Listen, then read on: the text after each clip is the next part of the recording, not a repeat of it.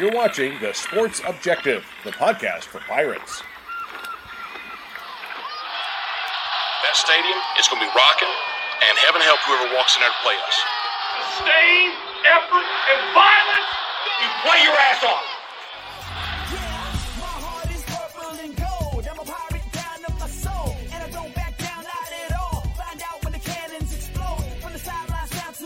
You're watching the Pirate Preview on the Sports Objective.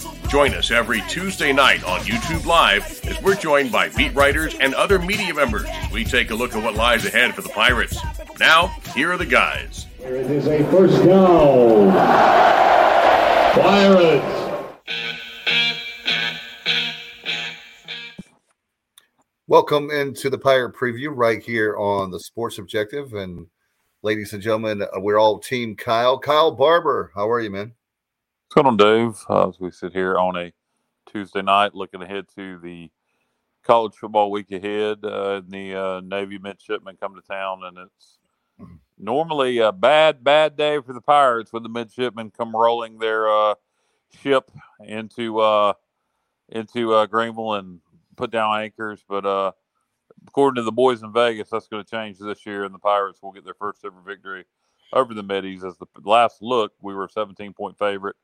Um, we'll see what happens. I think the Pirates get it done, but I'm not putting my money on that 17 point line.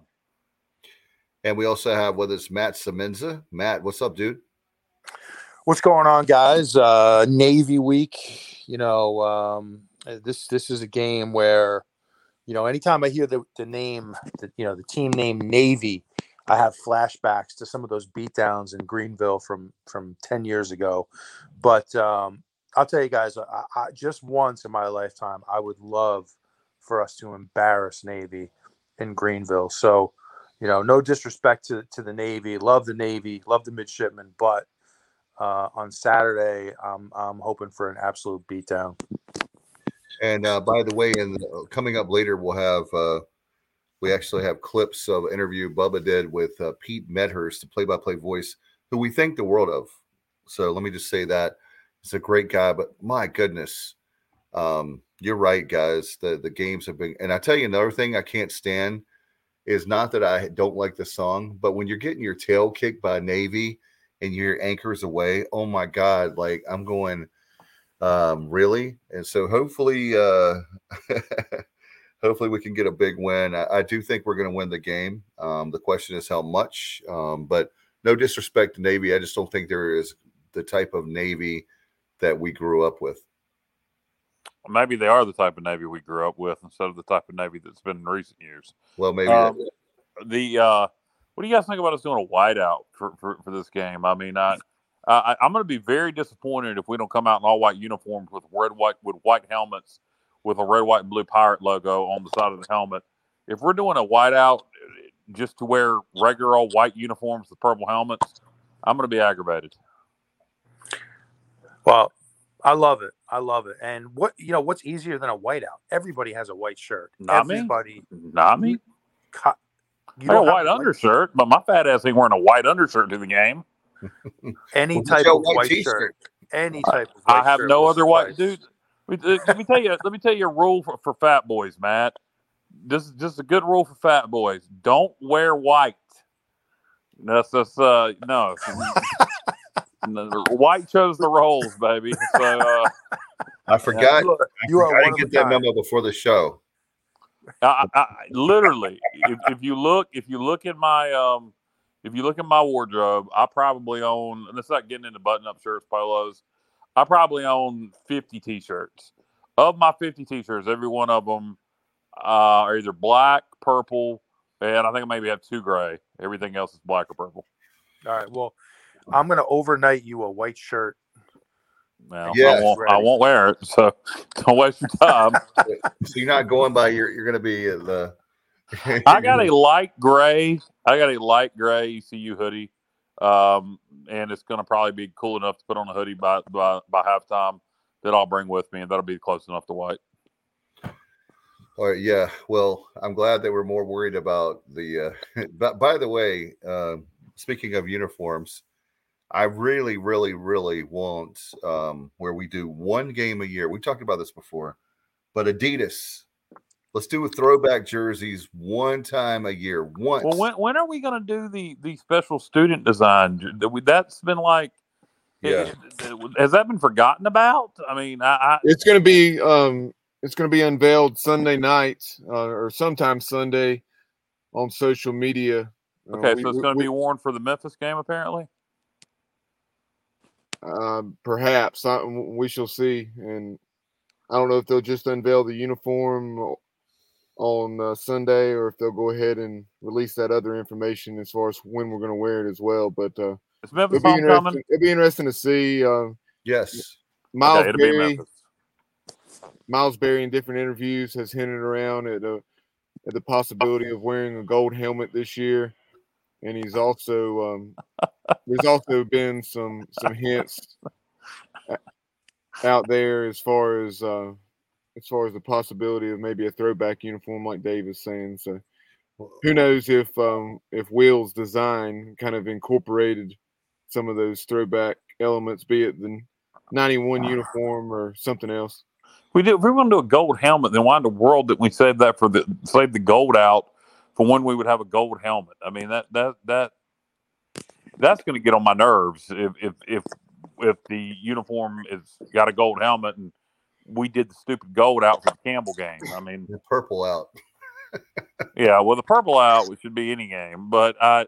I know, I know. I'm just I, I've been wanting a gold helmet, but what Bubba to me, and I, I mentioned this to you before, as we got here on uniform discussion. Um, I, I can picture our current logo on a on a yellow gold helmet with a purple chrome face mask, and I think it would look so awesome.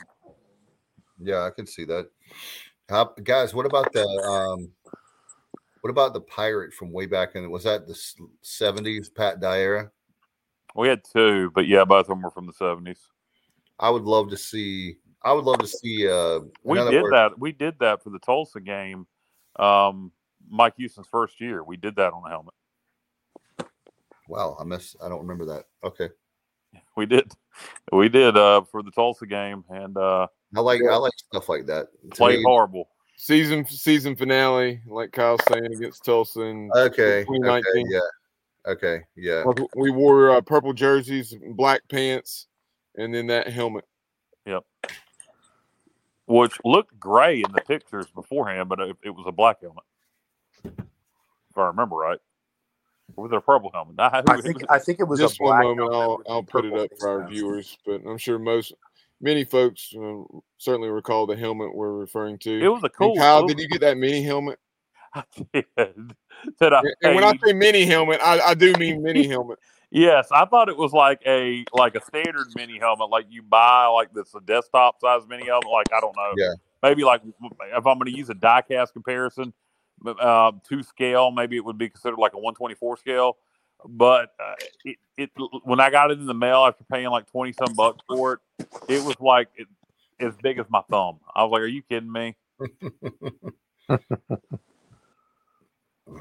Well, guys, whatever whatever uniforms we whatever we do this weekend, a white out, whatever it is, um, you know, taking a look at this Navy team.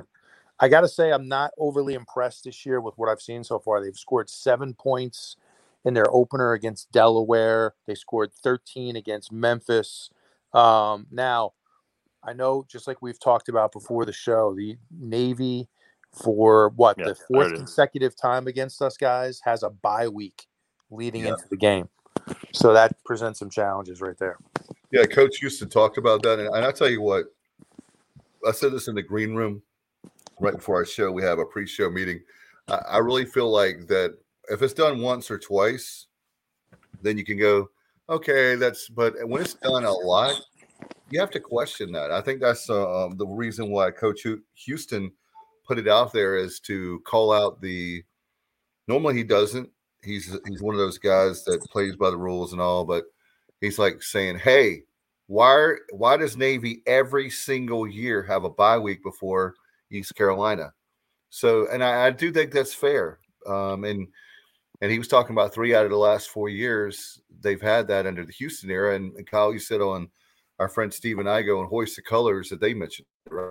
Yeah, somebody posted it. It wasn't IGO. It was a uh, It was just the a, uh, yeah, yeah, it's happened even more than that, even more out of three or four years. It's since, since the series, but series began way back in uh 06. It's happened uh even more often. Um, so yeah, if you if you want to count 06, that was the first game of the year. So technically, they had a bye week before they played us in. But um, I uh, yeah, it is a weird thing that they seem to always have an extra week of preparation to prepare for the Pirates, and uh, you know, this year they might actually need it. Um, I I fear that they you know may put in some new wrinkles. Uh, you know, I, you've seen that Navy team get so much better. I remember in 2020 how bad they looked the, season opener against BYU, and then they got better as the season went on. Um, uh, but uh, we're 17 point favorites, guys. Um, uh, how confident uh, are each one of you that will that that will cover that spread? Matt, start with you. Well, I'm very. i will say this: I'm very confident we're going to win the game and take care of business because we just. I think we have better talent. Um, I think we have we have much better depth, especially on the defensive line, Kyle, um, where we can rotate bodies and wear people down. But um, I'm confident we're going to win. I could see 14 points. You know, if the line, let's just say the line was 13, I think I would roll with the Pirates. But 17, that's a little bit much for me, considering only because I know the history of the series. If I just if I didn't know the history and I just looked at what Navy's done this year, I'd say okay, 17 looks like a great bet. But knowing what they've done in Greenville, there's no way I could take it. Yeah, exactly. That Kyle, uh, Matt stole my thunder there, but that that very thing is that I feel like we're winning the game. Um, I'm not. I'm confident on winning the game. I'm not confident on covering. I, I, am not with 17 points, but I hope that I'm wrong. Um, but I feel like it's going to be. I wouldn't say a Daffer kill uh, field goal to win it last year, last like last season, but I feel like this year, Matt, you hit the nail on the head there with the depth. I think what's impressed me the most with uh, Houston has been not only the depth but the recruiting. Man, it's just every single year better and better and better and better. And um, man, the I just I'm just tickled with how everything's coming together.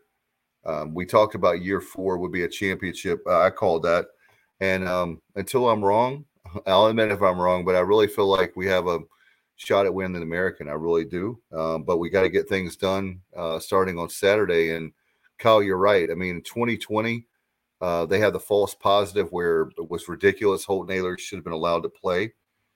Um, last year, we win the game.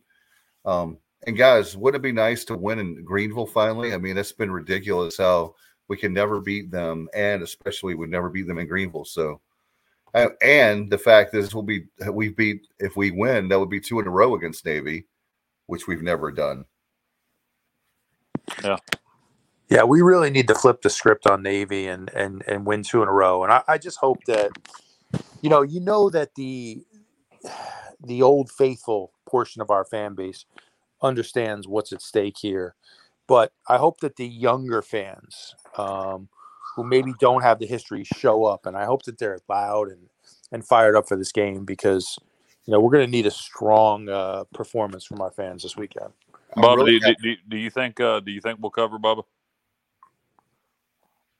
I'm like Matt. Uh, could we cover? Uh, sure, but um, if I had to to bet on it, uh, I think I, I, would lean toward Navy plus the 17, just based on the history. Um, I do think what I mean with the way this Navy offense has looked, but they're coming off the open date, and like you said, I mean, like they hadn't been this, you know, impotent, uh, you know, last season, but at the same time, you know, uh, last year they hadn't exactly set the world on fire offensively, and then they, then they put up you know, over 350 yards rushing against us and 35 points. So I don't think that they'll have that type of success, but I, I do think that uh, we'll have our work cut out to, to cover the spread. But who cares about that as long as we win the game? Uh, but I, I, I, do think it'll be much like the Campbell game, uh, like it was last year up at Navy, that they'll struggle to to stop us. You know, Holton was 27 out of 32 for a little over 400 yards, three touchdowns, no interceptions. Um, we did not turn the ball over last year, neither did Navy, and um, that's the big thing that that could really get us in this game. I know you can say, well, hey, um, you can say that about any game, and true, but it's even more true in this game because you're going to have limited possessions. Yeah. And on average, uh, in our games against Navy, you have eight to 10 possessions as opposed to, you know, 12, 13, 14 possessions. So any, anywhere from like three to five possessions fewer than, than you would have in most games. So when we do have those red zone opportunities, it's important that we, you know, cash in and get touchdowns. And we've done a fairly good job of that this year. So that needs to continue on Saturday. Yeah, I think the, I think on offense uh, for us, you, you mentioned red zone opportunities, Bubba. I, I to, to, me, you know, I and, and Navy's defense. I haven't looked at their stats. Uh, they were respectable on defense, uh, you know, against Memphis. Uh, even though they lost to Delaware, I think they only gave up 14 points. So I don't know how bad their defense is, but um, it, last year we, we hit them with a lot of big plays. Um, we've shown the ability to do that this year. So uh, th- that's going to be key to me. Um, hit the, can we hit the big plays again uh, this week? And can we cover? I haven't answered that. I think we can cover. Based on history, I wouldn't bet on us covering. But uh, I'll say it before and I'll say it again. If we get the victory and we hold them to three touchdowns, um, I say give the defense a standing ovation. If if they've got you know hey, 20, 24 points or less, Navy that is, and, and the Pirates win, uh, give give give the uh, give the defense a standing ovation at the end of that game.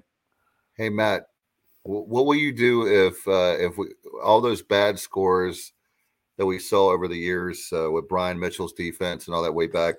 What will you do if if what if we had some kind of crazy game where we score seventy on them? Oh, oh my god, that would be a dream come true. If that, that happens, won't happen.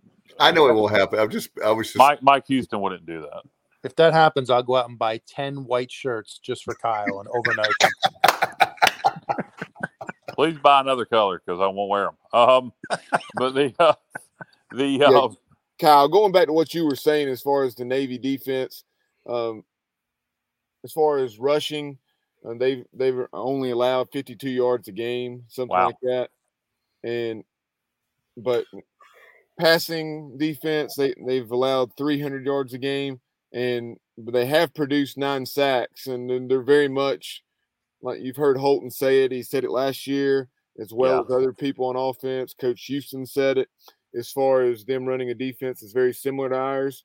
And you saw mm-hmm. how efficient Holton was 27 out of 32 for 405, three touchdowns, no interceptions. Mm. So I, I really like our chances to uh, to go up and down the field on these guys. We just have to take care of the football and then, you know, punch it in when we get in the red zone.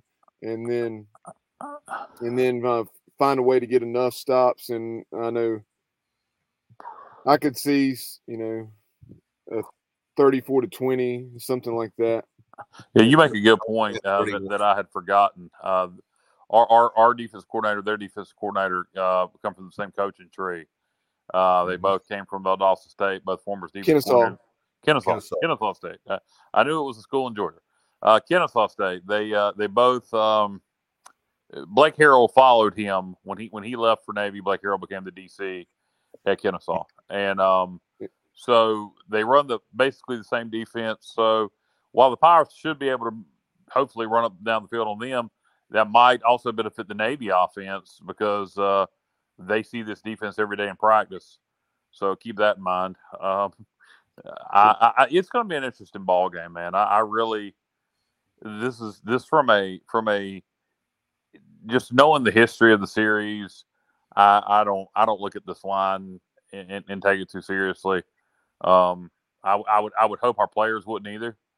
Um, all all you know they know that this defense, the majority of this defense played against them last year, and just pop in some film from some other games in the past, and that ought to get anybody's attention who's who's not fully focused. But quite honestly, opening conference game uh, the last two weeks. You know, no disrespect to Old Dominion, they're not a bad football team, but since the NC State game, this is our biggest opponent, so uh, we should be locked in and ready to go.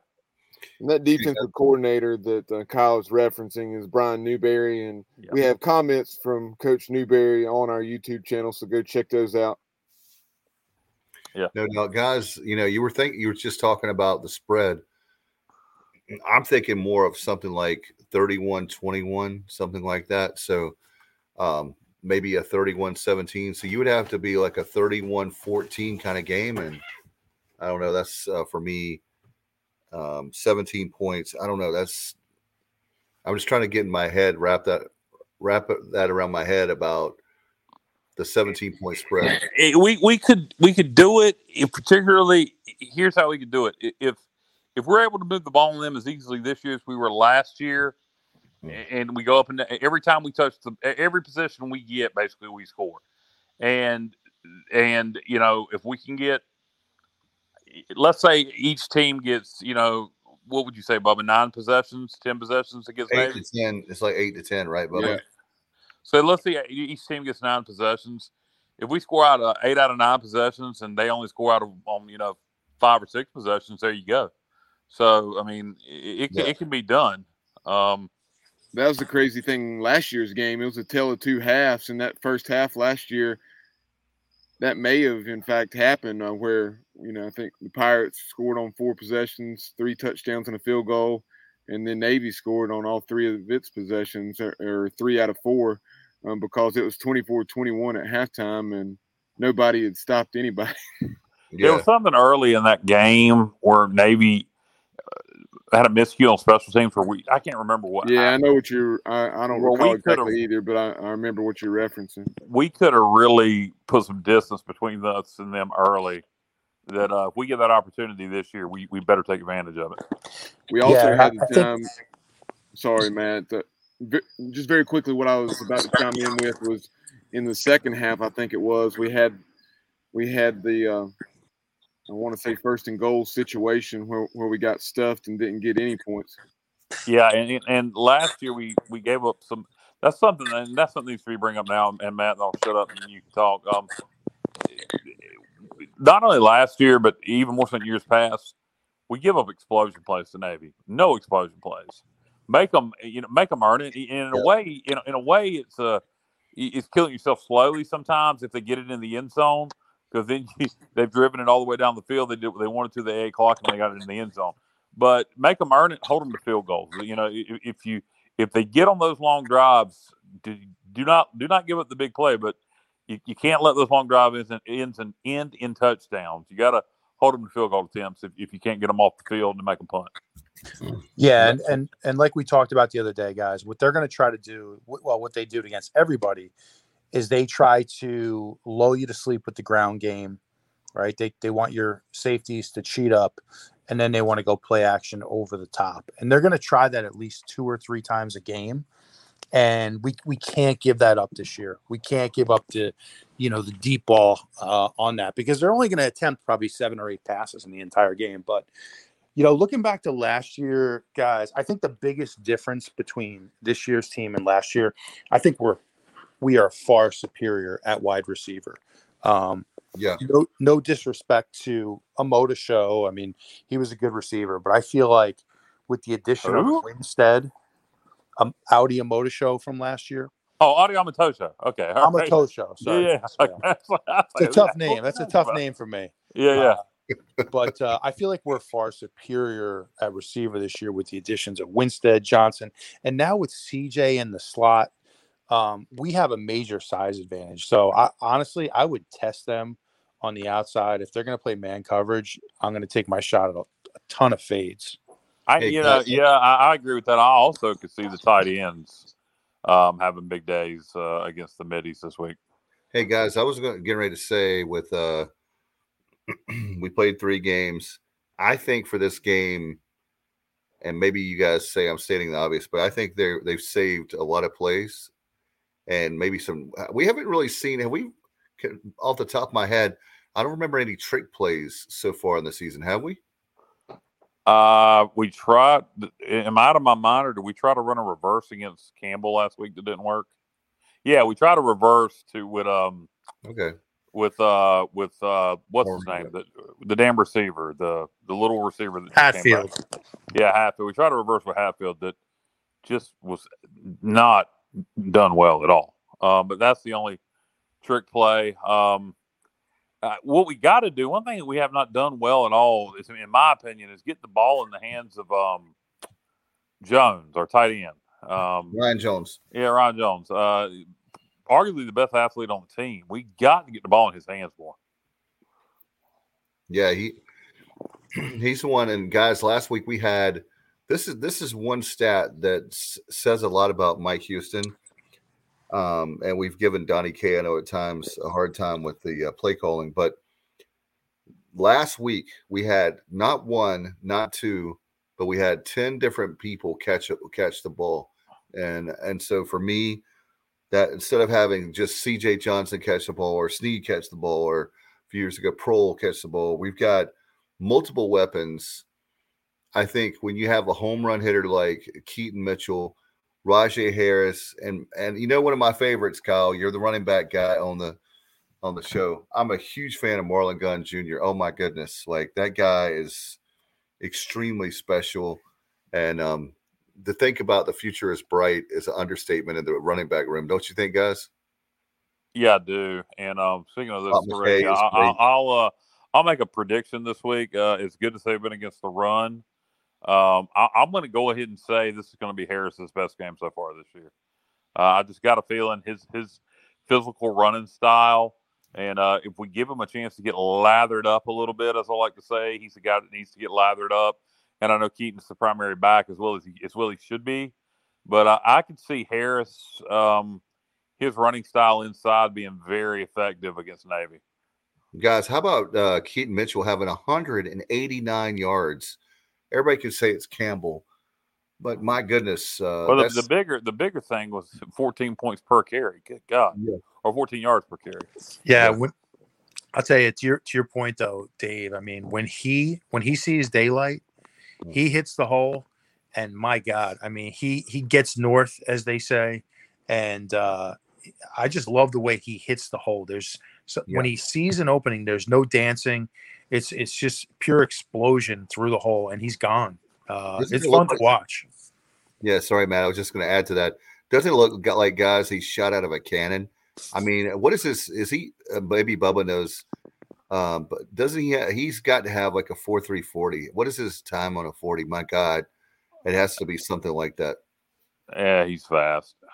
I, I would think it's at least four three. Honestly, he he he he plays. There are some guys that run four three on a track, but it doesn't show on a football field. Right. He looks like a four three guy on a football field.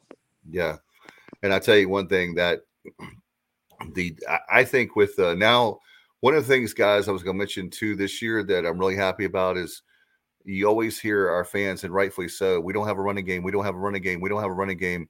You need it. You need a running game. We have the running game now, um, and I think that before we were so one dimensional, just so pass happy. I guess because we were getting behind so much, and we didn't have a choice. But- Yeah, going back to the Montgomery days. Well, yeah, I mean, we're going back there even beyond. I mean, really, um, we haven't we haven't had a running game in, in a good number of years. Well, we did last year. I know, but I'm saying I'm saying before that you'd have to go back to what 2014. Uh, 2020. Rush. He, we've really had a running game pretty much every year that that I know, but the I'm just Hughes saying- been here since 19. I understand that. 13. I understand that, but I'm just saying that each year it's getting better and better. To Oh yeah, absolutely. Yeah, this this year, this year is our best running game. I mean, I, you- since Cooper was here, Well, you know, th- uh, what I like about this team is we, we really like. I know Mike Houston always talks about balance in the offense. He's he's striving for balance. So we've been pretty balanced so far. We've done a good job mixing it up, um, keeping people off balance with with you know the pass and the run. So, um, but but I think a big part of it, a big part of it is we've just been wearing people down in the second half Yeah. and uh, and taking over.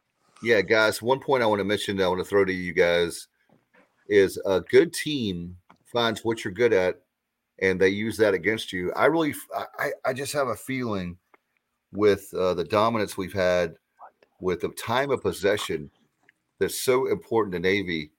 How great would it be to have those long, sustainable drives that Navy does on you normally? We do that to them, and you have guys like Mitchell and Harris that can just uh, light it up and maybe even throw in a um, give some guns some more touches this week. Uh, I, I hear what you're saying, but I, I think we're going to hit a lot of explosion plays. I really don't care how we score as long as we score. Yeah, I mean, I as long as we score, um, no doubt about it. We can't turn the ball over. That's the one thing we can't yeah. do. We cannot turn the ball over. Um, and I'll say this, guys, not to not to change topic, but if we win the toss, I want the ball. I want to try to get a lead in this yeah. game and and and make Navy play from behind. But turnovers are absolutely killer against them because you have limited possessions. To your point, Kyle, limited possessions to begin with, and then if you turn the ball over, yeah. you know now you're just putting yourself behind the eight ball. That was always Logan's philosophy when we we played Army. He always wanted the ball first. He, normally he would take, like most coaches, defer to the second half. But he, uh, whenever we would play Army, if he if we won the toss, he would take the ball first. I um I can see either strategy because you know there's something to be said also about getting coming out of the locker room and maybe you're in a position to put them away. So I you know either way, it whatever coach prefers, we win the toss. It, also, also, there's there's also something to be said, Matt. if that defense could come out and uh, force them to a punt on that first drive to establish things, you know, there's something to be said for that too. There's no doubt about it. I mean, if hey, if you can go out, if you're confident in your de- if you're confident in your defense to get a stop, then you flip the field early, and to your point, you get the ball in the second half. So um, I don't know. My my personal philosophy though is against an option style team, I want the ball. I want to try to make them play from behind and take them out of their you know their normal game. Score first, and then kick an onside kick, and go ahead and get it, and try to go up by two touchdowns before the uh, just get it get done. there you go. I, I, mean, really, if if we were able to, maybe that's what uh, Vegas sees in the 17 points is that we have a really good first half where, you know, they. I said it the other night on the playback, we've got to get used to being uh, the hunted. We're we've been the hunters. Yeah. And a team like Navy, I think they're hunting us this year. I think we have the pressure of being um, the hunted, and we'll see how we can handle that. And and hey, if we do have a little bit of adversity, this team, the thing about Houston's team I like is how we fight back. Yeah, there's two, two things to point out about you talking about the hunted hunter thing. Uh, about the top 25 vote. I figured out, and I think a lot of people did, who voted for us to be in the top 25. Um, who was it? Na- Navy's SID tweeted out uh, Sunday that how we had received a vote in the top 25 and how we, you know, had we beat NC State, we would be in the top 25. Uh, the the list of coaches that voted in the top 25 um, was listed on uh, Hoist the Colors. Ken Niumatalolo is voting this year, and if uh, if you guys may not realize this, most coaches actually do not do not vote in the in the top 25. They they let their SID do it. So uh, I think there's your answer. Navy's SID uh, is is who gave us that one vote in the top 25. And that hey, that's fantastic. I mean, the fact that um, if we keep r- r- winning like a lot of our fan base thinks we can um, on a roll here for the next handful of weeks, we'll take it one at a time.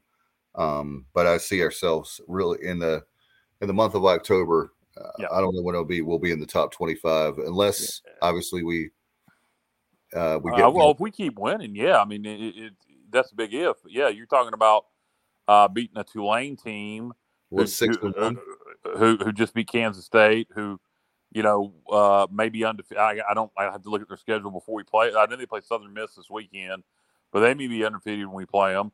Um, you got UCF and Memphis coming up in October. So if we were to take care of business in all those games, yeah, potentially going into the BYU game, we could be ranked in the top twenty-five. Um, that's a big if. I mean, you take care of business against Navy first, and something else. Back to the top twenty-five thing from some of our fans that were like, "Oh, you know, rat poison," or "Oh, you." anytime the well, what, do you want us to do? Just just suck forever and never get any votes in the top 25. I mean, that's what happens when you're winning. You you you you start getting votes in the top 25, and Well, you know, God forbid we get in the top 25. I mean, I don't understand that logic. Oh, we don't need, what, what do you want us to do? Suck? I mean, I, it's the logic to me there is just mind boggling. Yeah, for the fact we haven't been in the uh, top 25 since November 2014. Yeah. Um, so somewhere out there with that Temple game, but um, it's been a long time. And but the good news is, uh, I was I actually, about th- I actually think we were still ranked after that Temple game. I think it wasn't until the Cincinnati game okay, um, that we that we fell out. all right. Well, the uh, the fact is, it's been way too long, and uh, definitely looking forward to uh, being in the top 25. And um, but when it's all said and done, what we want is a conference championship. Um, that's something that we've been wanting for uh, for a long, long time, and we haven't had it since we've been in the American since 2014. So it'll be a great, uh, great day. Hey, by the way, guys, uh, a different kind of football, and I mentioned to this. Um, myself and Alan Vick, our good friend, we had a chance to go over to, uh, to Greenville today and talk to the ECU women's soccer coach, Gary Higgins. I wanted to throw that out, and we'll have that uh, for you guys. What a great guy, and I just want to give them a shout out um, for for him inviting us over and doing that. He's a great guy, and good luck to the ladies uh, coming up on Thursday night. Can we call him? Um, if you if you remember Magnum PI, uh, Higgins off Magnum Yeah. PI, and uh, the, the what was the black guy's name on Magnum PI? I can't think of his name. But Oh, he- he's passed away. Yeah, uh, T- TC. T- Yeah. TC used to always call um, Higgins Higgy Baby. So uh, as long as uh, as long as uh, the women's soccer program is continuing to win, I will refer to Coach Higgins unless he objects. It's Higgy Baby. And by the way, guess what uh, college he just came from? Uh, uh, Lenoir-Rhyne. Yep, and I mentioned that in the interview about him and Coach Houston um, coming from the same school. Not, uh, I know that he went to Citadel and James Madison before coming, but Yeah. that Lenoir-Rhyne connection. But anyway, getting back to not soccer, uh, American football uh, with the Pirates, I was really, really pleased with the game. I, I feel like I wanted to ask, uh, hey, um, Matt, Bubba, and Kyle, do you guys feel like uh, I've heard Pirates uh, say over the last few years they don't feel like the team has a killer instinct. Are you starting to see now with the way we handle Can Campbell and ODU, and maybe with the way we stood up to NC State that we're starting to have a killer instinct? looks like it's it looks like it's developing and and you know um what i like is that we're finishing teams on the ground Right. and and, and i think that's a good sign when you can just line up and it sounds really cliche but i've been on the opposite end of these. When when you're losing a game and somebody's running the ball down your throat it's the worst feeling in the world. Um so it's really not a cliche it's the truth um and i like how we're just you know late in the game in the fourth quarter we're just we're just more physical and we're just pounding people on the ground. That's fun to see. No doubt, especially guys with uh, when you, one of the teams that you know we were talking about the other night, um, USF. Uh, th- those guys, we've got those. Com- that'll be uh, next week's game. Do you guys seeing? I know we got to get through Navy, but do you guys see any potential there where they can beat us? I mean, I just feel like that we have a good shot against them too. No, we're unstoppable. They couldn't possibly beat us. Uh, yeah, yeah, of course they could beat us. I mean, it, you know, they they took the Gators down to the wire. You know, I I don't know. You know, it'll be interesting to see how good uh, South Florida is. I'm still, you know, they look like crap against BYU. Then they played an FCS. Then they looked pretty good against Florida. Matt said you watched a lot of the game and you thought that was more uh, Florida than it was USF. Um, uh, they play Louisville this week. Uh, we'll be favored on the road unless you know we all of a sudden look like crap against Navy this week. We should be favored on the road against uh, the Bulls next week. But yeah, sure they could beat us. Absolutely.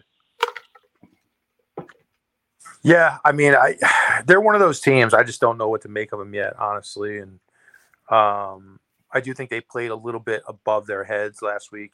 You know, against an in-state team.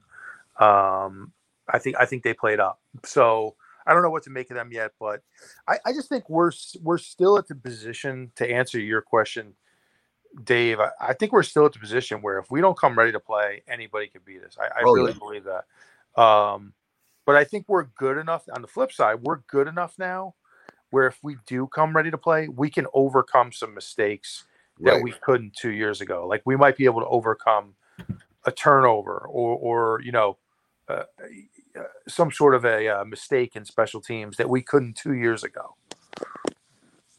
Yeah, and that, that's the thing about this Mike Houston team is that the fight in this team that I love, um, even though they have adversity, it's not like before. We're like, okay, here we go. We're getting ready to, you know, here's where we lost the game. And another thing, guys, I want to mention too that I was thinking about in the Campbell game.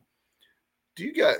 It seems like in the past, even with Houston, early uh, Houston era, if you will, first or second year, our guys seem to lose focus. Was it the second quarter?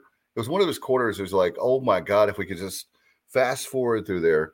And it seems like now we're starting to see that instead of like the bright spots, if you will, for this team and program, if you will, the now there's more focus throughout the game. They're putting a complete game where before it was like a quarter here, some plays there. You could start to see greatness, but now they're really uh they're really being, being well focused, well disciplined, unlike years past. There's experience, depth, and culture. I mean, uh, you, you saw some of that against ODU where we lost focus, particularly in the secondary. But uh, overall, um, we uh, I'm with you. We we we tend to play all four quarters. We get better as the game goes along. Um, you, you know, we, we certainly are more talented and got more depth than Navy. Uh, you, you're not going to be any better conditioned than Navy. So, you know, I don't know that we'll wear them down by the fourth quarter in terms of conditioning, but uh, we are certainly more, got more depth and more talent. And uh, no, I think this team has certainly showed a lot of focus this year that we uh, that we have goals and aspirations bigger than just um, than just getting up to a bowl game. And if you know if the goal is to win a conference championship, then this this is the biggest game of the year to date. This is even bigger than the NC State game. Right. If that's truly the goal to win a conference championship, because this is the beginning of conference play. So uh, go go start off with the conference one and zero. I mean, and you know, the- our fate is in our hands starting this week, as far as conference championship goes. You start off, you go one and zero each week in conference. You know, come the end of the year, you finish first or second in the league, and you're playing for the conference championship, which in this league gives you an opportunity, uh, most likely to go to a New Year's Six bowl, which is something you don't even want to start thinking about at this point because it's a long way off. But uh, the midshipmen are the first up for our uh, chance to make it to a conference championship. And hey, Bub, I was going to point out to you, I want to pitch it to you real fast with uh, the fact I need to check with uh, Coleman Spain. I'll call him um, tomorrow. I'm trying to find out how many tickets have been sold, but um, we need to get people there. I mean, my gosh, this is Navy, and guys, look at all these uh, these night games. I'm I'm in love with the fact that these times, uh, these six o'clock games. I know some people probably don't like them. I love them. Uh, more chances to tailgate. The students are uh, have been coming out in big numbers. And by the way, I need to give a shout out to the crowd.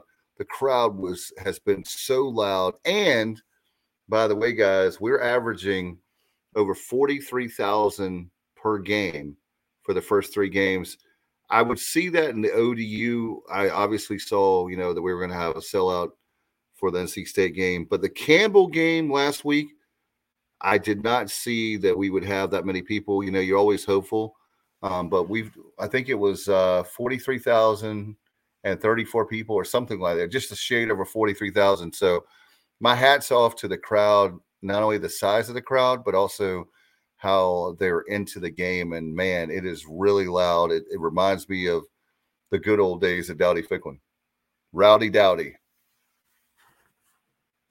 It looked great on TV last week. I, I was very impressed with the with the turnout against Campbell. I thought it was going to be one of those games where we would sell a, a good amount of tickets, but we wouldn't really show up for it in full force. But man, it looked great on TV and uh, pretty awesome turnout. Well, historically, family weekend draws really well in Greenville for whatever reason. So, and last weekend was family weekend, so that helped. And I think a lot of people had to miss that ODU game because of weather, and I made up for it last weekend. And hopefully, we'll have over 40k again for Navy. Matt, are you having a big party at your house uh, on and having ESPN plus on the big screen? So you guys will probably get a kick out of this, but when the Pirates play, I, I like total solitude. I don't want people around me. Um, I can't Really? do parties. Yeah, I, I, I, I like to really get into the game. I'm not fun to watch a game with, to be honest, because I, I get, I get very uh, annoyed at things. I, I, you know, I curse a lot. I, it's, it's not pleasant. So We're in your group. We're in your, we're in your group text with you. Yeah, I'm the same way, Matt. If, if I'm if I'm not at the game, um, I Jessica can be in the room with me. She knows to leave me alone. Um, but besides that, I, I'm not interested in being in a big crowd for a game. Um, if, if I'm not at the game. I agree with you guys on that. Like, I what makes me angry is when you go to a ball game and like you're at Dowdy Ficklen and you have I have four seats and so I have four seats and I'm like going and all of a sudden you're gonna put like these pirate fans have sold their tickets online and we have the most obnoxious fan from fill in the blank what university and guess where they're, sitting near me and I'm like, when I'm paying my hard earned money, I don't want to hear you. And I know that they are, they have every right to cheer for whoever they want to. I'm not saying that, but it's just my luck that it has to be in my section near me in a pirate club section um, to have that, you know, going where they're so obnoxious with, um, you name it. It's just, uh, that's very frustrating to me. Now, if I'm, say it's the national championship game and I've been to viewing parties, the Super Bowl, um, it doesn't matter to me. I can be in big crowds, but I agree with you 1000% guys on that. I don't like to be in a safe here in a bar and half the people or a good portion of the people pulling for one team a- against your team. No, I hate it. Yeah, I uh, won't get into details here, but uh, back in Coach Houston's Come on, first year, Kyle. back Coach Houston's first year when we uh, almost beat Cincinnati, I, I almost got in a fight with a Cincinnati fan that was just a disrespectful little twat, and uh, he uh, uh, it was uh, you know it, it about went to blows. Now you know what I'm dealing with now in my life. Realize some things aren't as important as they seem at the time, so it probably wouldn't happen today. But uh, and then again, it might. Um, I uh, I'm pretty on edge here these days. So I'm pretty on pretty on edge here these days. So um, but uh, he he Scottie uh, Montgomery beat Cincinnati. he, he uh, yeah, well, that's not quite the same thing, but uh, it, it was that that that guy was. You know, it's one thing to cheer for your team. That's great, but to be disrespectful when you're in somebody else's house around a bunch of other people, uh, you know, just like you, you don't come in my house. It's like coming to my house and being disrespectful to me. It's the same thing. You're you're in our stadium and you're you're not cheering for your team. You're sitting in, in our section being blatantly disrespectful. Uh, I, I couldn't handle that for so long before I said something to the guy. He said something back, and it turned into name calling. Security came, and you know, it, it, it ended up, you know, being much to do about nothing. Uh, but uh, it, sometimes opposing fans, you know, when they when they want to do more than cheer for their own team, when they want to be disrespectful, I guess be a bit much. But uh, hey, speaking of uh, speaking of crowds and all that, and I know we have uh, some uh, some interview with Pete Medhurst we're gonna get to here soon, but um, uh, I plan on being there this Saturday, guys. This will be my first game of the year. I had to miss the first three. Are you gonna Uh, come dude. tailgate with me? Uh, you know, I don't know, Dave. I, you know, it's it's going to just depend. Um, need to get with you about our media parking pass. Uh, you know, but I I uh, this this will be my first game um of the year because didn't come to the first three because you know dealing with the colon cancer and I'm still dealing with that. Chemo's coming up, but uh, I'm gonna have limited opportunity, and this is one of those opportunities to go to a game before treatment. Um, so looking forward to being out there Saturday and uh, seeing the uh, the Pirates uh, beat the midshipmen. So uh, win Hey. one for the Kyler. There you go. Hey guys, I have a question, and Matt, you can help me out on this.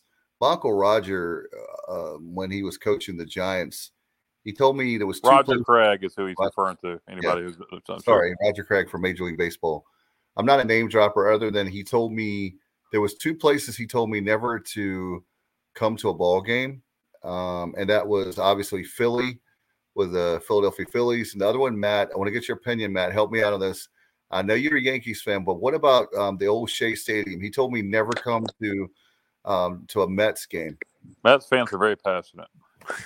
Mets fans are really passionate. I, I I've been to a lot of games at Shea, like the old Shea Stadium. Yeah. It was definitely a great atmosphere, like especially around that time in '86 when they had guys like Strawberry, Strawberry, and Doc Gooden, um, Lenny Dykstra. I mean, that was a, that was a pretty awesome time. Like those guys would were were, were cranking out wins and and doing cocaine by uh, you know, God knows, 24 hours a day. Cocaine and hookers, baby. That was the 86 Mets. You yeah, remember I mean, Gary Carter? What's that? Gary Carter, the kid? Yeah. Gary Carter, the, the second, I mean, the uh, catcher. Catcher, the kid. Gary, Gary Carter, yeah. yeah. yeah. Gary Carter, Keith Hernandez. Keith Hernandez. Uh, yeah. well, well, I'll tell you, um, that was that was a crazy environment. Um, you know, Philly. I I had an experience where um, our our friend you know, great pirate, Dwayne Ledford, when he was playing for the 49ers. Um, uh, he got me tickets. Me and my wife went down oh, into man. Philly, went down into Philly to watch the game. And uh, out of pure support, I don't know what I was thinking. I had a, I put on a Niners shirt, and uh, you know, because I had to support my my my teammate there. And uh, let's just, let's just say it was a big mistake. Let's leave it at that. It didn't go well. Kyle, what is your where's your have you uh where have you experienced experienced really bad fans? Is it a college football game? Any kind of major leagues? What about you, my friend? Uh, you know, honestly, uh, I haven't been to a lot of road games. Um, worst experiences, uh, you know, is I've had a Dowdy Ficklen with opposing fans. I had a bad experience with a Cincinnati fan, and then once I had a bad experience with a Marshall fan, um, which is a comical story. I'll tell you guys off the air um, which I probably told you in the past, but um, pretty funny story. Um, but I, uh, I, I don't know. I'll have to think. Uh, I, well, actually, a wrestling match one time. Um, uh, back when ECW was around, the real oh, ECW yeah. Extreme Championship Wrestling was an ECW show. One of the few times they came down south. Uh, that's a Philadelphia. They were a Philadelphia-based wrestling promotion, uh, Matt, and um, uh, so I went to one of their shows in in Raleigh. Uh, they were doing a the Ritz, Dave. You know the Ritz in Raleigh. Oh yeah, they had wrestling. They had ECW wrestling there, and it was sold out. And oh um, wow, I never knew that. Yeah, it was sold out, and um, I had third row, and um, these idiots in the first two rows decided they were going to stand on their seats, and um, I have no idea why. And uh, so we had to stand on our seats in the third row so we could see over these idiots in the first two rows. And security should have made them get down, but it's neither here nor there. So this asshole right in front of me starts to hang on to the rafters. I guess he's getting he didn't have good balance or something. I don't know. He starts hanging on to the rafters in front of me, and um, yeah. I was like, "Hey man, can you put your arms down? I can't see." And he's like, he looks at me and says, "Nah," and I said, "Dude, I can't see. You got your arms up. You know, there's no actually." He just blew me up again. I said, "All right, dude. As you put your arms down, I'm gonna kick the fucking chair out from underneath you." And uh, he put his arms down. And forgive the language, but um.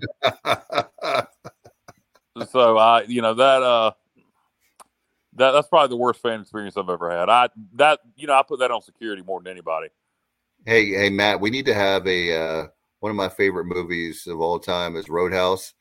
Let's have Kyle in uh, Roadhouse too. Let's make a sequel to Roadhouse. They are re- they they are there already is a Roadhouse too. It came out years ago. It's horrible, and oh, uh, they oh, are wow. remaking the original Roadhouse. They are. Yeah, they are. And uh, I forgot who's playing Dalton, but I have no interest in seeing it. Um, but yeah, there was it's, it's the use it's the uh, UCF fighter. Um, UFC, UFC. Fighter. I'm sorry, I'm thinking of UCF Knights. Uh, it's uh, the guy who fought Mayweather, the guy who fought Floyd Mayweather. I can't think oh, of his name. Um, are you serious? I'm drawing a blank McGregor? on the name. I can't believe it. Who? Conor McGregor. Conor McGregor. He's he is he is the that's lead. who's playing Dalton. Okay, well that might not be so bad then. Yeah, maybe not. Maybe yeah, not. yeah, that might not be so bad. But there there is a straight to video sequel that came out in the mid '90s where uh, mid to late maybe late '90s um, because it's the son of uh, Dalton and uh, he's avenging his death, and so it would it would have had to have been late '90s, early 2000s, or otherwise it wouldn't have made sense. But yeah, Roadhouse Two was a straight to DVD movie. I think around 2000. And, That's uh, why I didn't know anything about it. I love yeah, and, and, but if, if, you're right, Matt, that the Conor McGregor is gonna gonna be playing the role of uh, of Dalton, Patrick Swayze's character from the original Roadhouse. Um, That could be interesting. Um, I, uh, I I'm a huge fan of the original movie. Who, who's going to play the Wade Garrett character? You Yeah, know, I can see. To me, I, I could almost see Conor McGregor doing better in that role as playing the Wade Garrett character.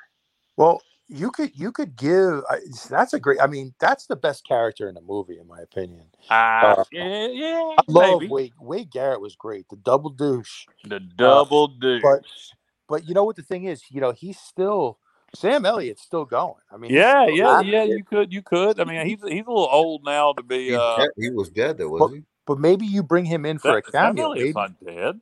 may- maybe he, you know, he's, No, he's the, not uh, dead. But it, Oh yeah, you're right. They did kill him, but, but it's a remake. It's a remake, uh, Dave. So it doesn't matter. oh, It's just- okay. That's what you mean. yeah. Not a sequel. Yeah. Okay. Uh, but yeah, they did kill him in the uh, your in, in the original movie. Um, you're right, uh, Matt. They they could bring him in for some sort of cameo. Um, I, I you know I don't think you could have him play the Wade Garrett character. But uh, anyway, how did we get off on this tangent?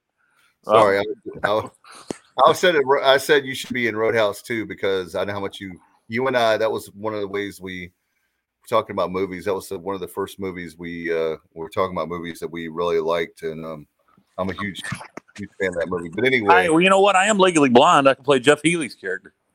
I was going to ask about not about you with that, but I was going to ask about who's going to, as far as that soundtrack, and I love Jeff. Oh, they're not going to match that. They're not going to match Uh, that soundtrack. You, yeah, that's good luck. Yeah. But anyway, uh guys, I know Bubba, are you ready for the uh for for part of that Pete Medhurst interview or clips of that? Yeah, we'll go ahead and go to that interview with Pete Medhurst, the play-by-play voice of the Navy midshipman. Um, you know, to begin with, um, we just simply talked about Navy's 0-2 start of the season and you know, his thoughts there, as well as you know some of the things that Coach Ken Niumatalolo and staff were seeking to get accomplished during the open week. And let's go to that um, right now. Right now on the Pirate Preview, very excited to be joined by the play-by-play voice of the Navy midshipman, Pete Medhurst. Pete, welcome back to the show. Bob, always good to be with you, pal. Absolutely. You know, um, it seems like every time these two programs get together and Navy's coming off an open date. So, you know, if you would very quickly tell us about the first two games of the season. And I know we'll dive deeper into that, uh, but then also what Coach Ken and his staff were able to, uh, you know, get accomplished during the open date. You know, I think sometimes early bye weeks are frowned upon. You like to have them somewhere midway in the fray. I mean, we're going to play nine straight games after this, but you know, I think we needed it. I think we needed it to get back to basics, as Coach talked about this week, and reinstill some confidence offensively, because they're playing with all the guys that they thought they were going to play with. It's not as if you know we've suffered a rash of injuries. They're playing with good football, but as you fall along and you cannot turn the football over. We get a guy busts a 50 yard run and fumbles at the end of the run and gives it back to Delaware in that game when we're going in in plus territory. You know, the first play of the game, we fumbled deep in our own territory. And our margin for error against anybody, whether it's Delaware or Alabama, is the same. And unfortunately, you know, we just haven't played to the standard that our guys have built, you know, with 105 wins under Ken Niumatalolo. But if there's any coach and staff that I trust to get it fixed and get it right, it's this coaching staff because they've won so many games. They know what it takes to be successful. But let's face it, the league that we play in and the teams that we play, as you well know, these are good clubs. And if you make any mistakes at all, they're all good enough to make you pay for them. And certainly that was the case against Memphis, where we're going in for a go ahead score in the first half. We commit a turnover, they score at the end of the half, and then in the second half they hit some big plays against us, and you know, score got out of hand a little bit more than was representative of what the game was. But you know, again, you got to play 60 minutes. I mean, everybody watched App State this week.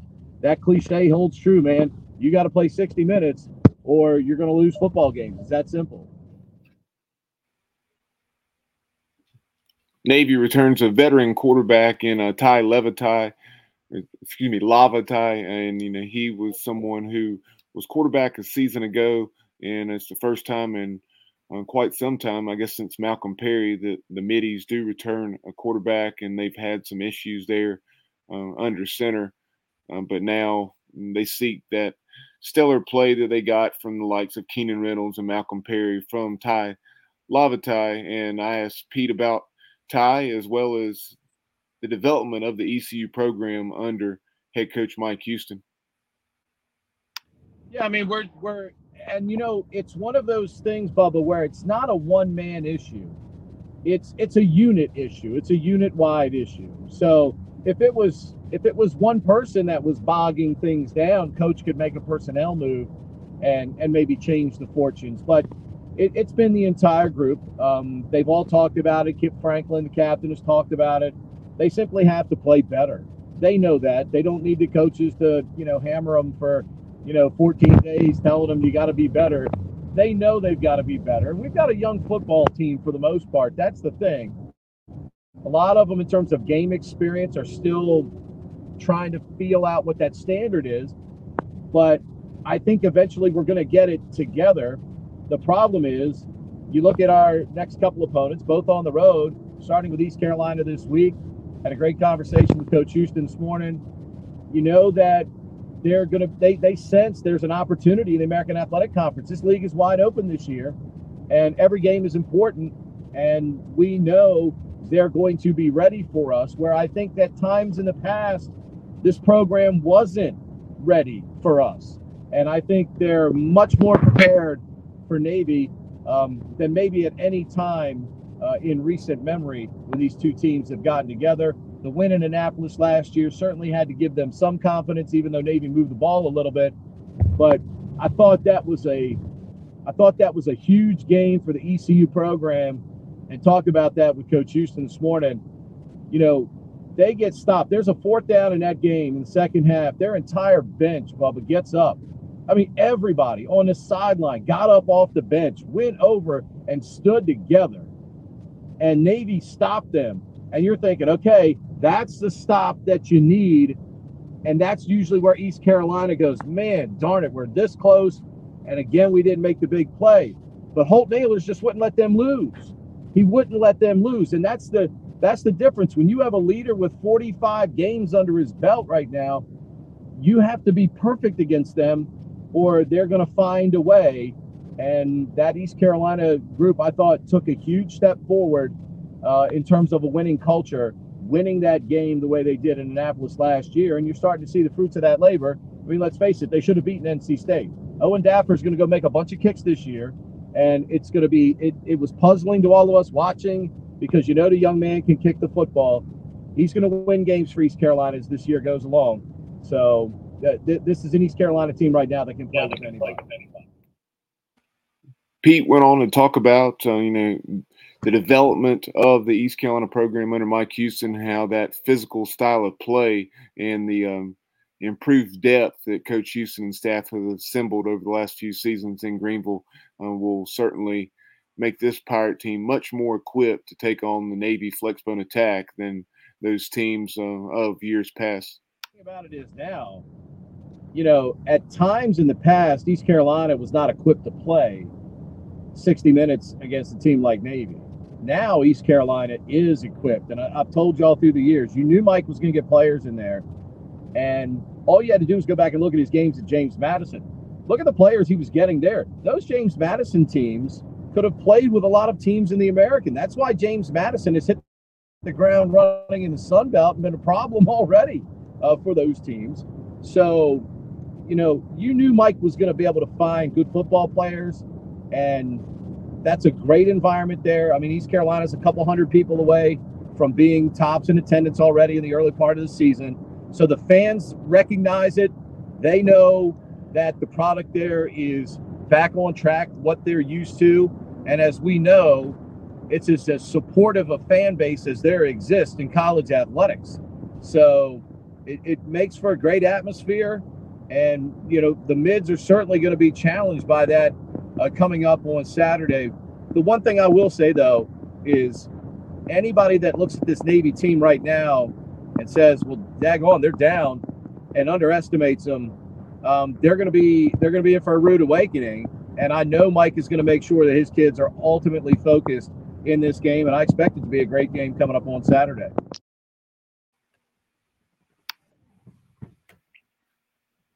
Those are some of the thoughts um, of Pete Medhurst, and we'll have a few more headed your way here in just a moment as Pete and I talked about the Navy defense as well as the midshipmen special teams.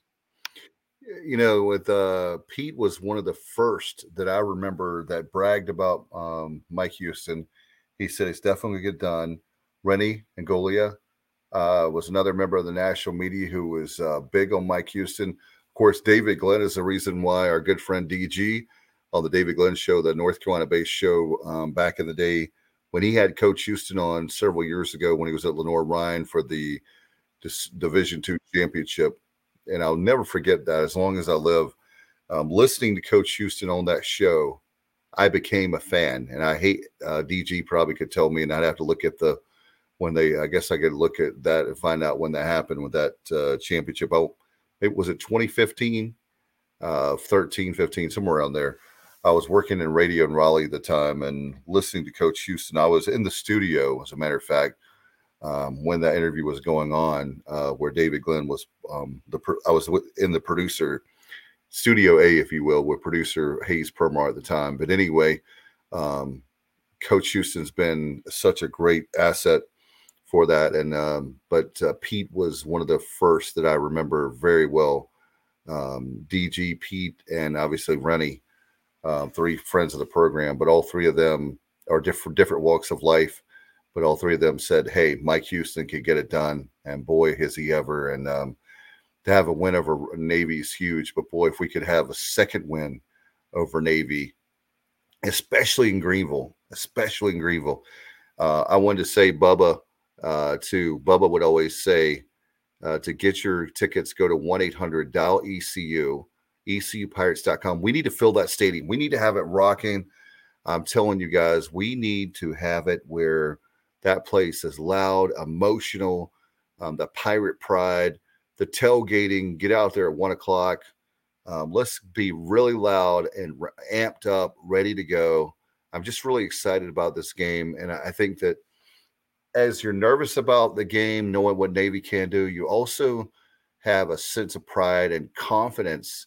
Uh, this team has a lot of grit. Um, there's swagger, like I was saying. You start to feel now that's not quite there, but a killer instinct that we've been needing for a long, long time. And I hope that remains the case uh, for Navy against Navy uh, this coming Saturday at six o'clock. Weather's going to be absolutely gorgeous. The high on Saturday is supposed to be around 77, the lows down into the, I think, the high 40s. Um, so somewhere around 48, I think. Uh, but anyway, it's going to be fantastic football weather. Um, by the way, you may want to take a hoodie with you, not to be the meteorologist, um, as a fly is on my forehead there. Um, but anyway, Bubba, I know that's going to be a great, great atmosphere. We're averaging again, as I was saying earlier, over 43,000 people, and it's going to be electric. And the Military Appreciation Day and a night game. I mean, what more can you ask for? We've had three out of the four games at home have been six o'clock games. They've been night games. I just love night games. I always have since I was a teenager, and um, actually the early days of college when I was there, and the night games were just so cool. Don't you think, Bubba? Oh yeah, a lot of excitement uh, amongst Pirate Nation for the flyover.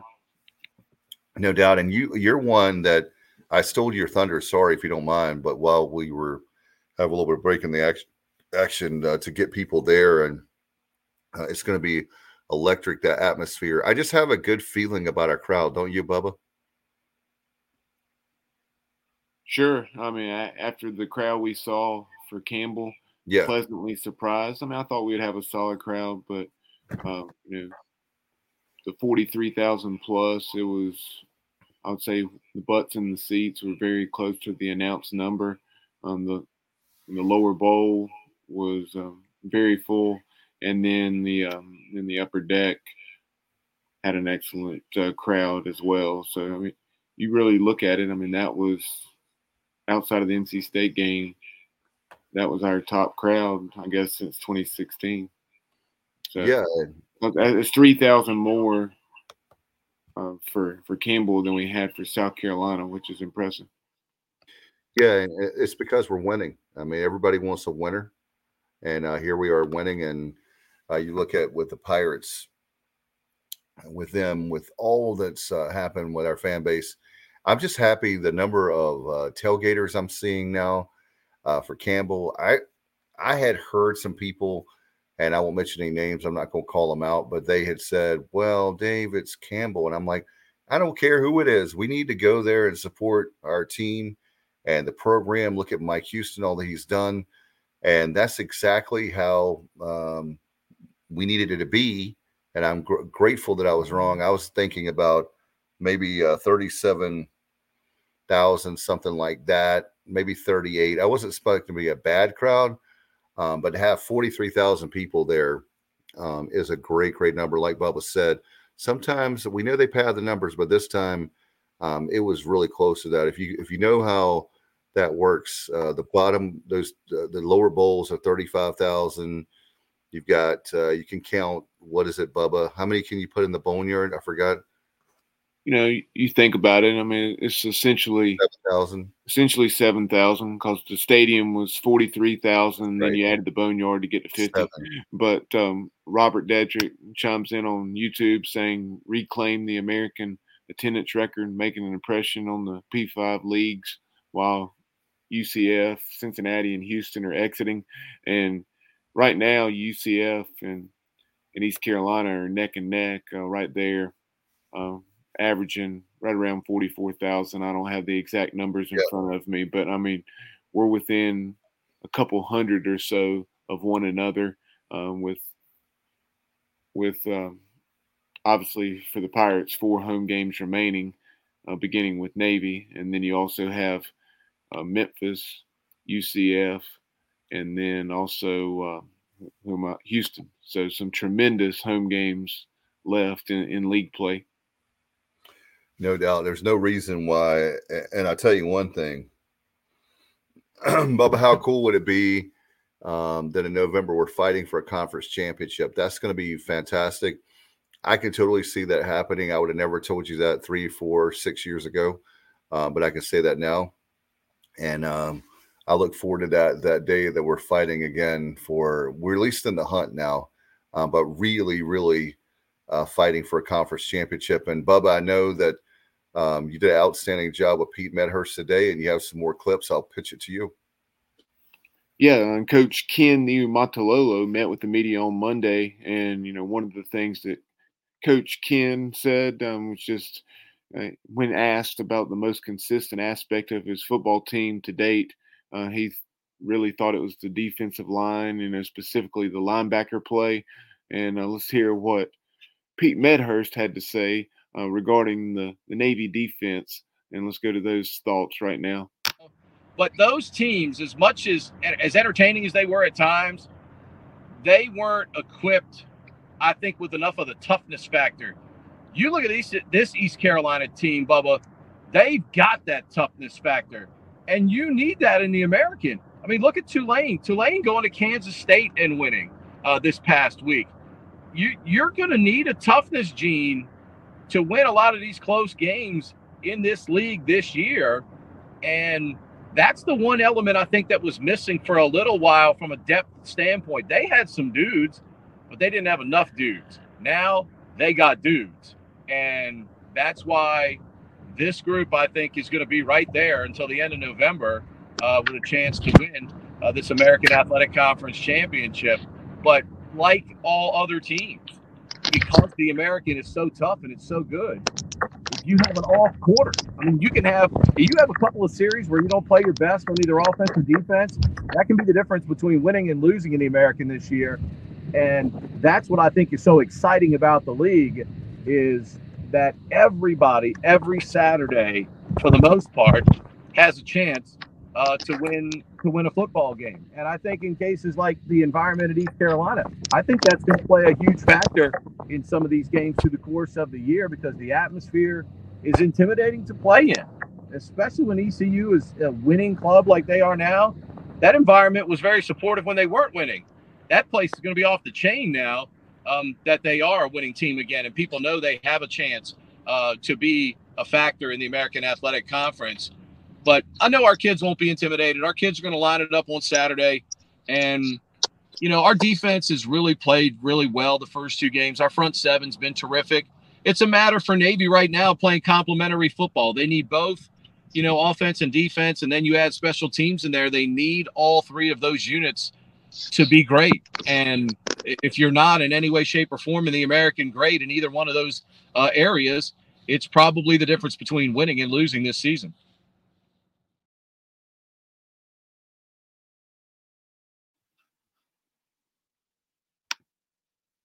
And in that clip, uh, you know, he referenced the front seven, and, uh, and, he'll elaborate more on that in a moment. He was more uh, talking about the the challenging nature of the American Athletic Conference and just how you know uh, anybody can beat anybody on any given Saturday. Uh, but now let's go to the the clip where he dives um, deeper into the Navy defense and specifically the front. Brian's one of the great defensive minds in college football. Um, I, I, think Brian is a guy that, if the, given the opportunity, could probably go be a DC uh, in the National Football League at some point. I just love, I love his creativity. I love the stuff that he comes up with. Keep in mind, he's not dealing with the biggest kids at times, uh, you know, at our place, but yet they, as a staff, do an amazing job of putting those kids in a great position to be effective. I mean, our kids play hard as heck. Uh, they all run to the football, and you know, despite some of them not having the prototypical size, speed, strength numbers, you know, that you might look for at a P5 program, you know, Brian's done and his staff. I mean, it's a staff-wide thing. It's not just Brian too. I mean, that group as a whole works incredibly hard, and they've done an amazing job of putting those kids in positions um, to be successful. I mean, you'll look at our you look at our outside guys, John Marshall and Nicholas Straw you know, John Marshall probably looks like he should be playing free safety somewhere, and yet that guy's an electric pass rusher uh, for us.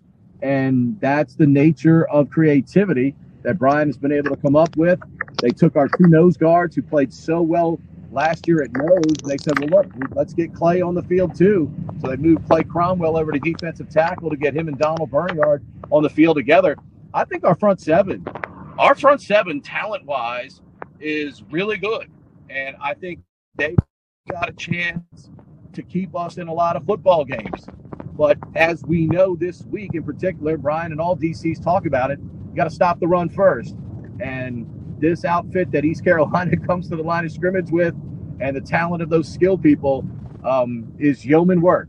There's no doubt about it. It's going to be a great test. It's a huge offensive line. Uh, it's a good offensive line. You know, some guys, some guys have offensive lines that are just big. They're just loads. But these guys are big and they're good. You know, they're fundamentally sound. They play good football. So that's going to be a tremendous, tremendous test uh, for our group coming up on Saturday to get the mids a stalemate in the running game and, and try to take away uh, that part of the offense there uh, for East Carolina because we know if they can get that running game going, that makes life so simple on an offense. When you can run the football effectively and Holton Ahlers is not having to play hero ball out there for you because you, you've run the ball successfully. It just makes life so, so simple.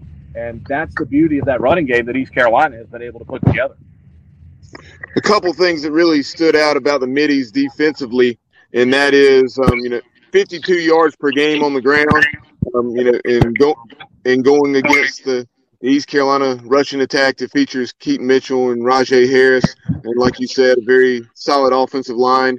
And then um, also, Navy's produced nine sacks. So, so, yes, they have allowed um, a little over 300 yards through the air, but um, they've really gotten after the quarterback. And so, so if you would talk about, you referenced one or two of those guys, but tell us about that talented uh, front. Well, I mean, Jake Busick, uh, who's a local kid from here in Maryland, has been terrific. Uh, Bernard, nicknamed Biscuit, has been terrific. Cromwell's been good. John Marshall, Nicholas Straw uh, at the linebacker spot, striker and raider, as we like to call them. Uh, but our middle linebackers, we got, you know, we graduated Diego Fagot, one of the best we've ever had here at Navy. And right now we got four kids that literally can be on the field at any time and have no drop off in the middle linebacker spots. And in fact, you know, we've used Tyler Fletcher to go over and kind of spell John Marshall a little bit, our top, uh, you know, pass rusher. So that's how talented uh, that group is right now. But, you know, I mean, ultimately, right now, with so many young players we have, I mean, it's a huge learning process for our guys right now. Every game, every series uh, is a huge learning process. But the beauty of the game of football is each week you have a chance to get better. And these guys have done that. So while we have a lot of youth, while we have a lot of inexperience out there, there's talent out there. And that's the good thing. And I'll be interested to see what kind of plan Brian comes up with uh, on Saturday because his teams are always ready to play defensively. That staff incredibly hard, as this entire coaching staff does. So I'll be eager to see what happens and see if they can meet that challenge uh, of those two great backs that East Carolina has. And then finally, uh, Pete and I, um, we discussed the special teams of the Navy midshipmen, and let's get his thoughts on those midshipmen special teams right now. Well, clearly, not having our kicker Bijan Nichols uh, is, I mean, that's a significant injury. Uh, you know, they're hoping right now that he'll be back uh, this week. Anytime you're dealing with a kicker with an injury, uh, you know, to the to a lower extremity, that's a concern. And you just got to let them have their time and play it out. He's got a tremendously strong leg, but if that leg is not 100%, then in a way it really doesn't help you um, and you can't hurt. You don't want him to get hurt again because then he's then he's battling that all year, and that becomes a problem. So Evan Warren has done a, a fairly solid job in, in the field goal PAT area. Riley Riethman is one of the best punters in America. That's the the. I mean, our punter is one of the best in America. Put him on the Ray Guy list. Let's go. Um, also, a tremendous golfer, by the way.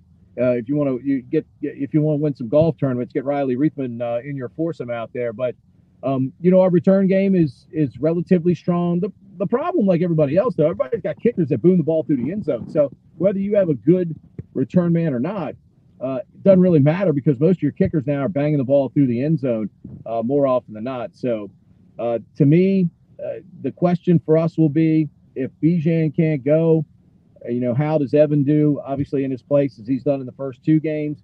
Uh, and you're hoping that you get some consistency there because when you have a chance to score, you must come away with those drives with points. And sometimes if you feel like you've got to press the issue a little bit and maybe go for it on a fourth down because, you know, you're thinking in the back of your mind, I don't have my guy that can bang the ball from 50 consistently.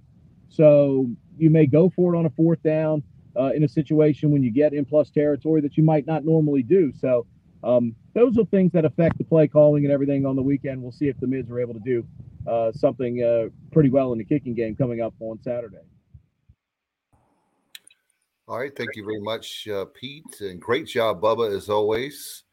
I know Pete had another engagement, so he couldn't be with us live. So, thanks for uh, Bubba for making that happen. Welcome back, Kyle. Kyle. It feels like we, it feels like we started the show yesterday. We did. It was actually uh, on Monday afternoon, and we're yeah. still going. We're going for the Guinness Book of World Records. Okay. For the longest podcast. So. All right. Uh, no, we're uh, we're about to wrap it up. We had the uh, interview there with Pete, and um, he was nice enough to come on, even though he had an engagement uh, to do the pirate preview and uh, Navy. Uh, do you have any final thoughts, Mister Kyle?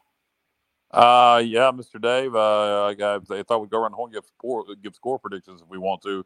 What do you we, think? Uh, get out yeah. of here. I, I'm gonna go Pirates 34, Navy 24. All right, my prediction is 31-21. Bubba, what about you?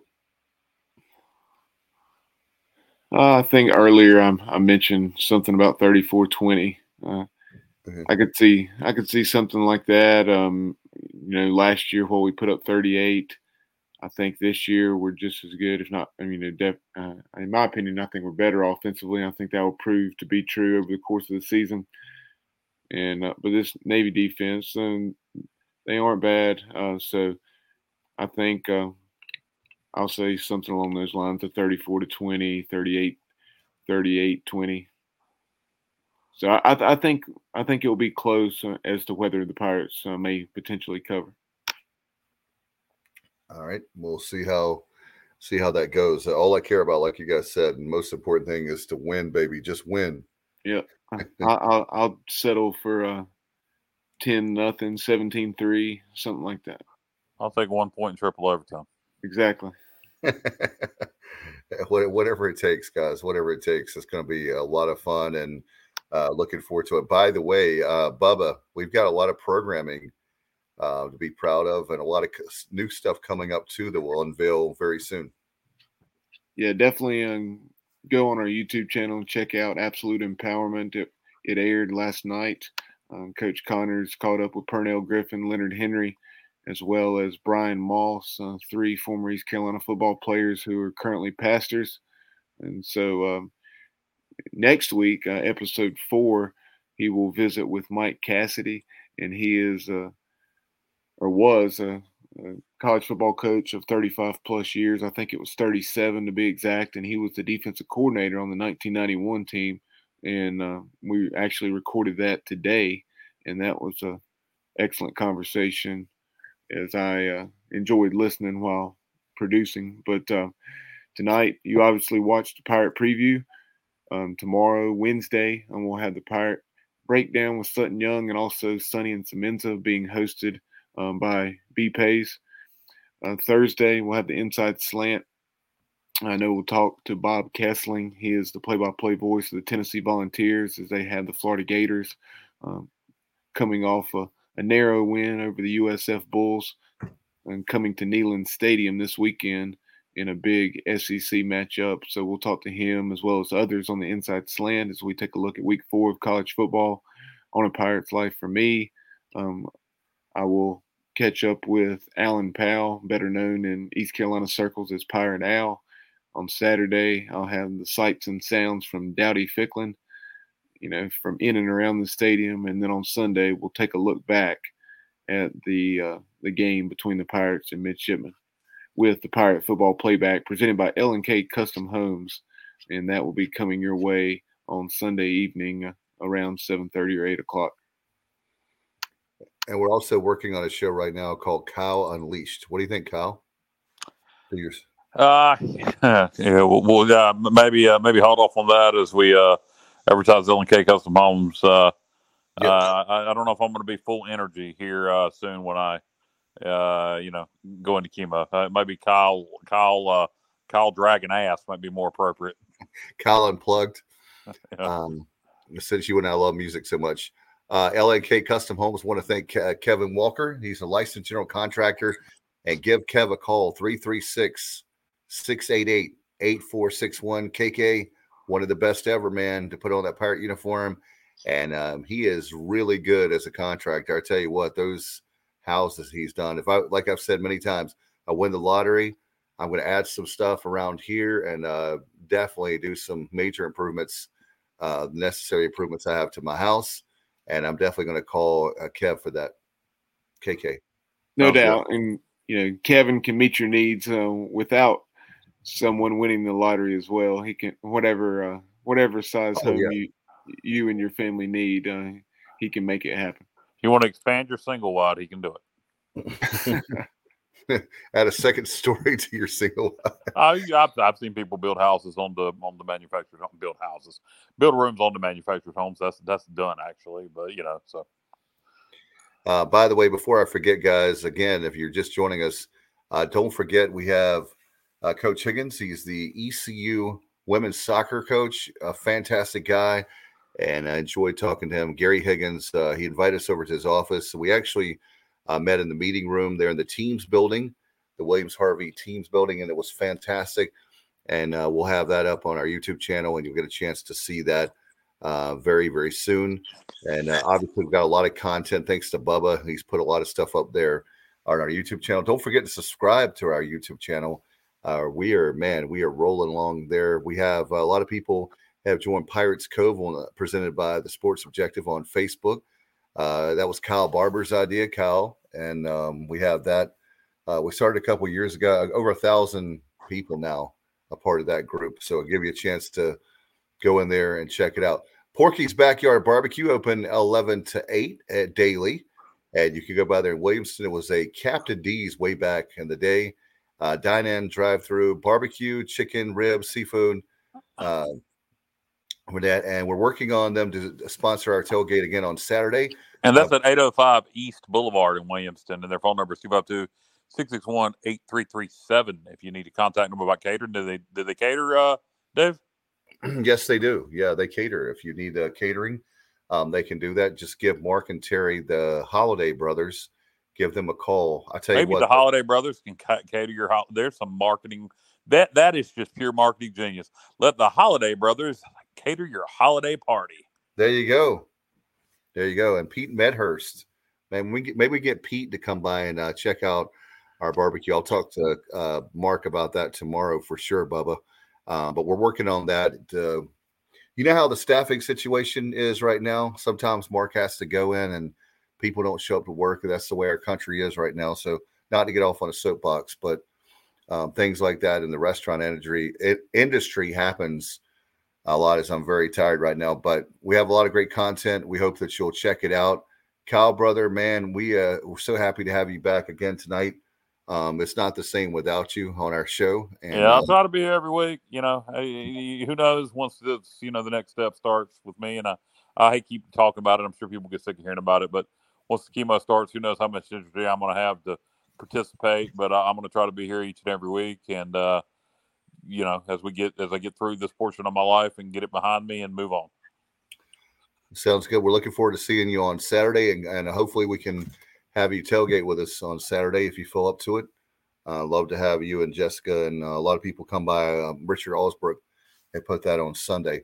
Uh, guys, do you have anything before we go? If not, we'll get out of here, and hopefully people buy tickets and show up on on Saturday for sure. Lots of great programming, as we mentioned, uh, throughout the week. So uh, check that out uh, by subscribing to our YouTube channel and like our Facebook page. All right, for Pete Medhurst, for Matt Semenza, Kyle Barber, and Bubba Rosenbaum, thank you, Bubba, for producing the show and everything you do behind the scenes. This is Dave Richmond. You've been watching the Pirate Preview and listening to it